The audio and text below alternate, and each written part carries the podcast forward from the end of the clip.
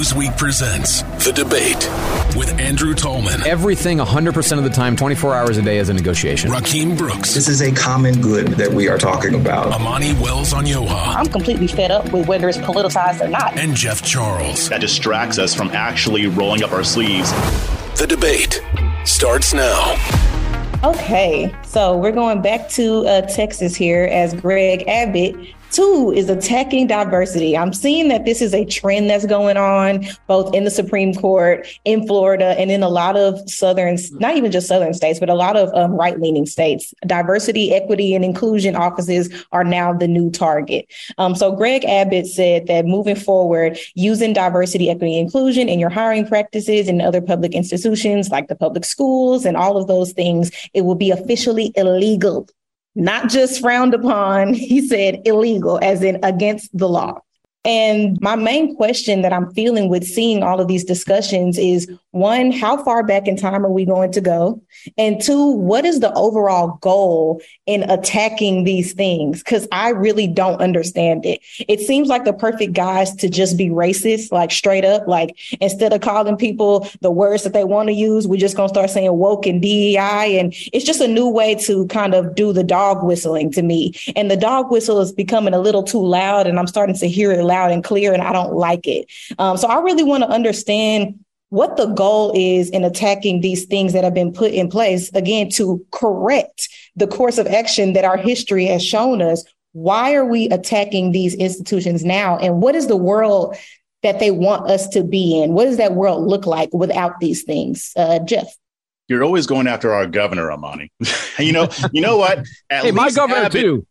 At least Abbott isn't as bad as Ron DeSantis, oh, who wanted to do the same thing for private businesses. The Stop yeah. Woke Act didn't just apply to public institutions. He wanted to ban D E I and private companies. I'm sorry, Andrew, but you, but he did. Now, but here's here's my thing with the whole D E I thing. For regular folks who might have an issue with D E I, they're having an issue with it going wrong or being used in a way that is that seems to be weaponized, um, you know, where white people are labeled as the oppressors, where black people are labeled as the oppressed. That does happen. However, my issue with a lot of this legislation or shutting down these offices is that not everybody is promoting diversity in a way that is unhealthy or that is toxic. I mean, I've spoken to some of these people. I've seen what the, some of the material is. Some of it I agree with. Some some I, I don't. I think uh, I think there are a lot of people who have different types of diversity programs that, that are worth looking at. But the issue is that if you're at a public institution or even a private business, and you are using diversity training to treat people differently based on their race, guess what? That's already illegal. That already goes against the Constitution. You're already going to face a lawsuit, whether you're white or not. And there have been white people who have filed successful lawsuits because they were treated differently, treated worse because they were white. So to me, a lot of this, Amani, and you guys already know this, a lot of this is posturing. It's it's virtue signaling. They're taking an idea that may have some merit. Yes, you don't want diversity training to uh, to make the situation worse, but they're basically throwing the baby out with the bathwater because it plays well to the base. And that's really all it is. A hundred percent. Even Trump, um, just recently, Trump been, he been too honest a bit lately. If y'all been paying attention to the stuff that he's saying, he's just saying anything. And he was at a rally, I think it was last week, and he said, I wanted to come in here and talk to y'all about my tax cuts, but all I got to do is say trans and y'all go crazy. Who would have thought? He's even picking up that all of this stuff, like you're saying, it's just posturing. It's just for show. It's just to send a message. But my fear is, at what cost? How much are we going to let people's political uh, brownie points go and also affects society in a negative way? Like, they think that they're just saying things just to say it, just to get votes. Um, but these votes and these legislations have real consequences to real people. Um, Andrew, what do you think about that? So a lot of the concepts that we're dealing with here today, uh, especially under the D E I umbrella, I just think we're kind of sloppy in the way we think about them. And that bothers me, okay? Because, uh, for example, anybody of any different race is all equally human, equally capable of whatever they're capable of, right? And so distinguishing people based on their skin color is prof- profoundly stupid. Um, agreed, of course. Um, but distinguishing people on the basis of their gender is an entirely different matter. Uh, men and women are not the same. Men and women are not interchangeable. And, you know, where the differences are, which differences are appropriate, for example, in a university setting. I mean, I'm open to a discussion about that. But the idea that they're, you know, interchangeable, the same, that's that's part of the problem with where we're at on the other stuff, which is the gender identity, sexual orientation, and all of that. Um, and we tend to put all of that into this, you know, diversity category. Well, diversity of skin color may or may not produce, for example, ideological differences. You know, Clarence Thomas and I are probably pretty alike. Bill Clinton and I are very unalike. Well, which of us represents diversity? That's kind of my problem with the race category. Um, and I do worry, and I mean, I see it, that D E I might start where you have it strongest in the race area, and then it starts to incorporate gender, and then that slides over to incorporating things that are behavioral. When you come to, you know, sexual orientation or gender identity or psychological, whatever you want to call it. And I hate how all this stuff gets thrown in together, like you're pro diversity or you're anti diversity. I am in some cases and I'm not in other cases. And my concern is, I think sort of like what uh, Jeff was saying, is when we start to require people to believe the ideology of seeing race a certain way, or of seeing a gender a certain way, or of seeing sexual orientation or identity a certain way, that's where I really get frustrated, because those things should be live questions. We should be able to discuss them. But the D E I stuff seems to require you to take a position that is not the one I take. It most certainly does, Andrew. And that, that's one of the issues that, that that I have with it. They want diversity. They want us to look different, maybe have different behaviors, but they want, but a lot of D E I wants people to think the exact same way. And that's my issue with it. And I know that they're not all doing it again, but I mean, that is an issue that I have with it. Should the government be trying to, to stop that? I'm not sure. If there are instances where people are being discriminated against because of immutable characteristics, again, that's already against the law. Or being told that they are a certain thing because of their immutable characteristics. Right. You know, you are this way, or you're responsible for this because you're white, or because you're black, or because you're a woman, or whatever. All of those things just grate at me in my basic idea that I want to judge people on their individual beliefs, dispositions, their own history, their expressions, their actions, you know, that kind of stuff. Andrew, I sort of have two questions, and one of them is meant to be tongue in cheek. The other one is, is like serious, right? So the first question is, you ever met a black person that was exactly like you? Like you, like I've never met a white person who I would say was like really the mirror image of Rakim Brooks, because of our race and how we grew up in the society that we live in. It's not that we didn't have similar interests. It's not that there weren't common points of connection. We both liked wrestling growing up, like, you know, whatever. But I've never met someone who shared my sense of identity in the way that I have when I've interacted with another black man. Not every black man, but if I had to choose among all the people I've ever met in my life, and you say, like, describe the person who was most like you, who most understood who you were at your essence, it was someone who was a black man, because we're racialized subjects. That's just the nature of things. So that's the tongue in cheek one, which is just like, is there a brother out there I need to meet that's basically Andrew, right? And like, he and I should be rapping too. So I, my answer to that is, I don't, I can't think of a particular, but I think most likely if I were, you know, the answer would be probably raised by white parents, you know, was adopted and therefore has a lot of background that was shaped by them, uh, or was raised not in this country, you know, and so might not be American, but was raised in a culture where there have more overlap with me than, let's say, most black Americans would have with me, because of the way black culture in this country is constituted, which is, you know, not endemic to the fact that they happen to be black, but due to the fact of the of the way Americans are and the way we're segregated right now. Yeah.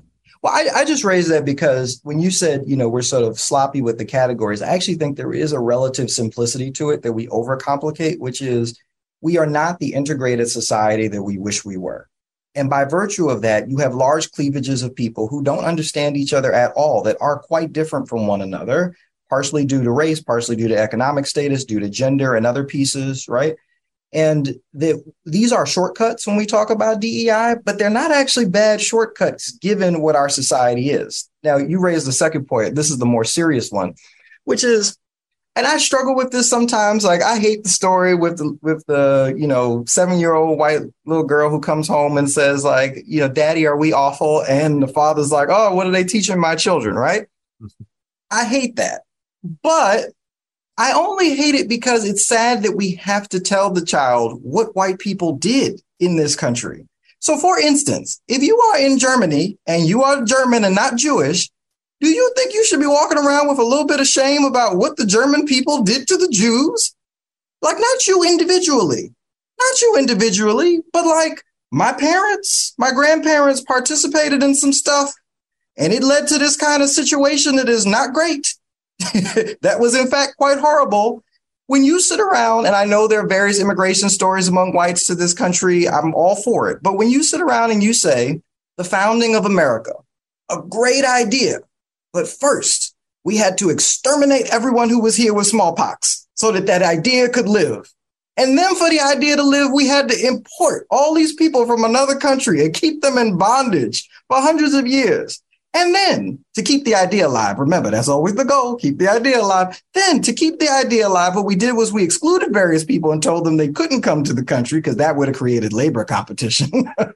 And then in addition to that, once we freed those people, we kind of like left them on their own for a little while. And when we got upset about it and decided we didn't really want to do that, we left them to the devices of the South for a very long time. And I'm sure Amani, Jeff, and I all have grandparents who still have intimate lived experience with what this country did to them, again, on the basis of their skin color. Now, was that every single white person? Of course not, because if it had been, we probably would still be in bondage. There were white people who showed the other side of what we could be to hold up that ideal. And I think if there's anything in the D E I education that's missing, it is saying to folks, this is one of my professors who's actually a conservative, but he would say sometimes, remember that the Civil War was a war among brothers. White people fought each other over this question of slavery. Had right. the black people been armed, we know exactly what side they were, but white people who were not necessarily predisposed to think one thing or the other fought themselves over this question. And so I don't want the little girl to come home only believing that white people have only done bad things, because obviously some white people did really extraordinary things to ensure that we were a better country than, than we are today. But the fact that she comes away with that understanding of it suggests, maybe back to Jeff's point, that the D E I education is doing something too quick and too fast. It's both exposing all, all that has been horrible and shameful and not simultaneously elevating the best of what people had been, regardless of race and how that all came together. That was like an almost perfect point that you made, because that's exactly right. I think the main thing, um, and there's this quote that we hear all the time, you have to know your history or you will be doomed to repeat it. And that's the main basis here. That's what the whole point of even educating people on these things are, is because we have seen the stuff happen. People have made these decisions in the past. But just like you're saying, there have been other people who decided to fight for the right side. Like I think about a story with my grandmother. She, I don't know if I told y'all this before, but I can tra- trace my entire lineage back to Dallas, Texas. We have been in Dallas, Texas since like the eighteen hundreds, my family, and everybody has been living here. Um, and my grandmother, who was born in nineteen forty, uh, became a nurse back in like the fifties. And she was working for a, a white woman. That's what they was doing back then. In the nineteen fifty-five, she was like a um, an in-home care nurse for a white woman. And she got really close with these people's family. They ended up putting her all the way through nursing school. They ended up breaking the rules because this was back at Jim Crow. So she would be eating at the table, which is so crazy. But people need to know this is what life, this is how life used to be. Black people used to have to eat in the basement. They weren't allowed to eat on the same floor of the white people, you know, if they were in their house. But this family who my grandma was working for used to let her eat at, let her eat at the table. Just listen to that. Let her eat at the table. If anybody white came in the house and tried to say anything to my grandmother, they would stand up for her. Like, we need to show people that fighting for the right things is a good thing. Like, don't walk away with the shame, and you don't have to feel shame. You don't have to do those actions. But when you fight against it and you decide to align yourself with the negative and then want some pity because you are aligning yourselves with the negative sides of history, that's your fault for choosing to align that way. There were people who were on the right side. There were people who advocated for the rights and the love and the respect of other people. And you can be that and be white. So if you choose not to do that, then that's an internal conversation that that you need to have with yourself and your peers. And, and to that point, Amani, I would say that the average person, conservative, progressive, and otherwise, regular folks like you and I, understand everything that you just said, understand everything that, that Rakim just said, too. Because, yeah, I don't want white kids going home like, am I horrible? No, teach them that white people did good things and bad things. I don't want black kids going home saying, you know, I, teacher told me that I'm never going to be able to succeed because I'm going to be oppressed. And there are stories of that happening. I want them to also teach about black people being empowered. I think if you ask ninety percent of the public, They they would all say that, because I've had conversations with conservatives, regular folks, and they're like, yeah, just teach the good, bad, and the ugly. You know, when it comes to diversity, it can be weaponized or it can be used for good. Most conservatives agree with the more positive aspects of it. But the problem is that when you look at the at the airwaves and the interwebs, the loudest people are the ones pushing the division. They're the ones saying that, oh, they don't want this, or the, the other side doesn't want this, or whatever. But I think when you have regular people who talk about these things, we have more in common on these issues than we think. And and by the way, Rakim, it's sort of to answer your questions. Uh, I know that I'm weird, you know, in a bunch of ways. You know, um, I don't particularly identify with uh, the history of my family or the history of people like me. I went to school with a very diverse group of people outside of Chicago from all different races. You know, I grew up with that. I was raised liberal, became conservative, you know, was an atheist for a while. Now I'm a Christian. I mean, I kind of experienced a lot of these different things.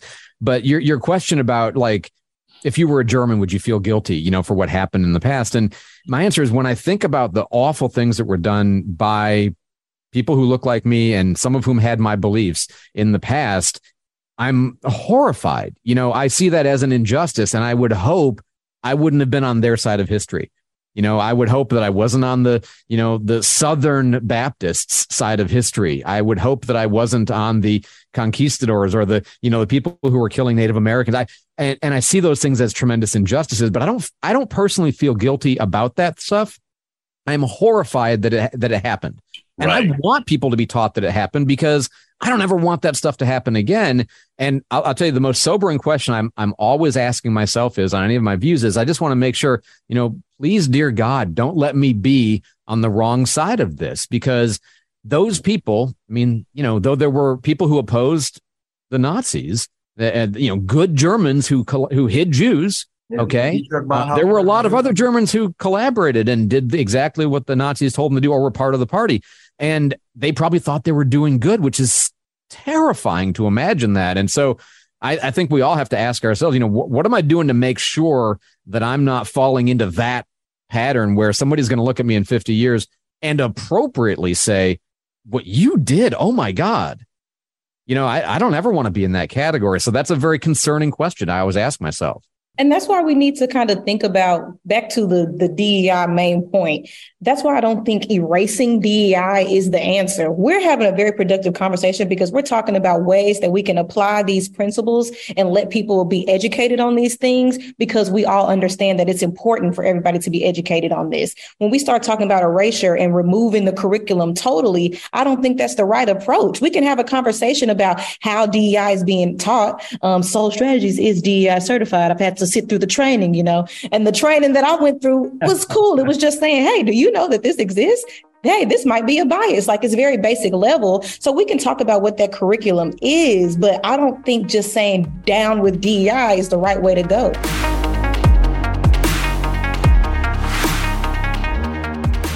If you would like to be a part of the debate, email us, the debate at newsweek dot com.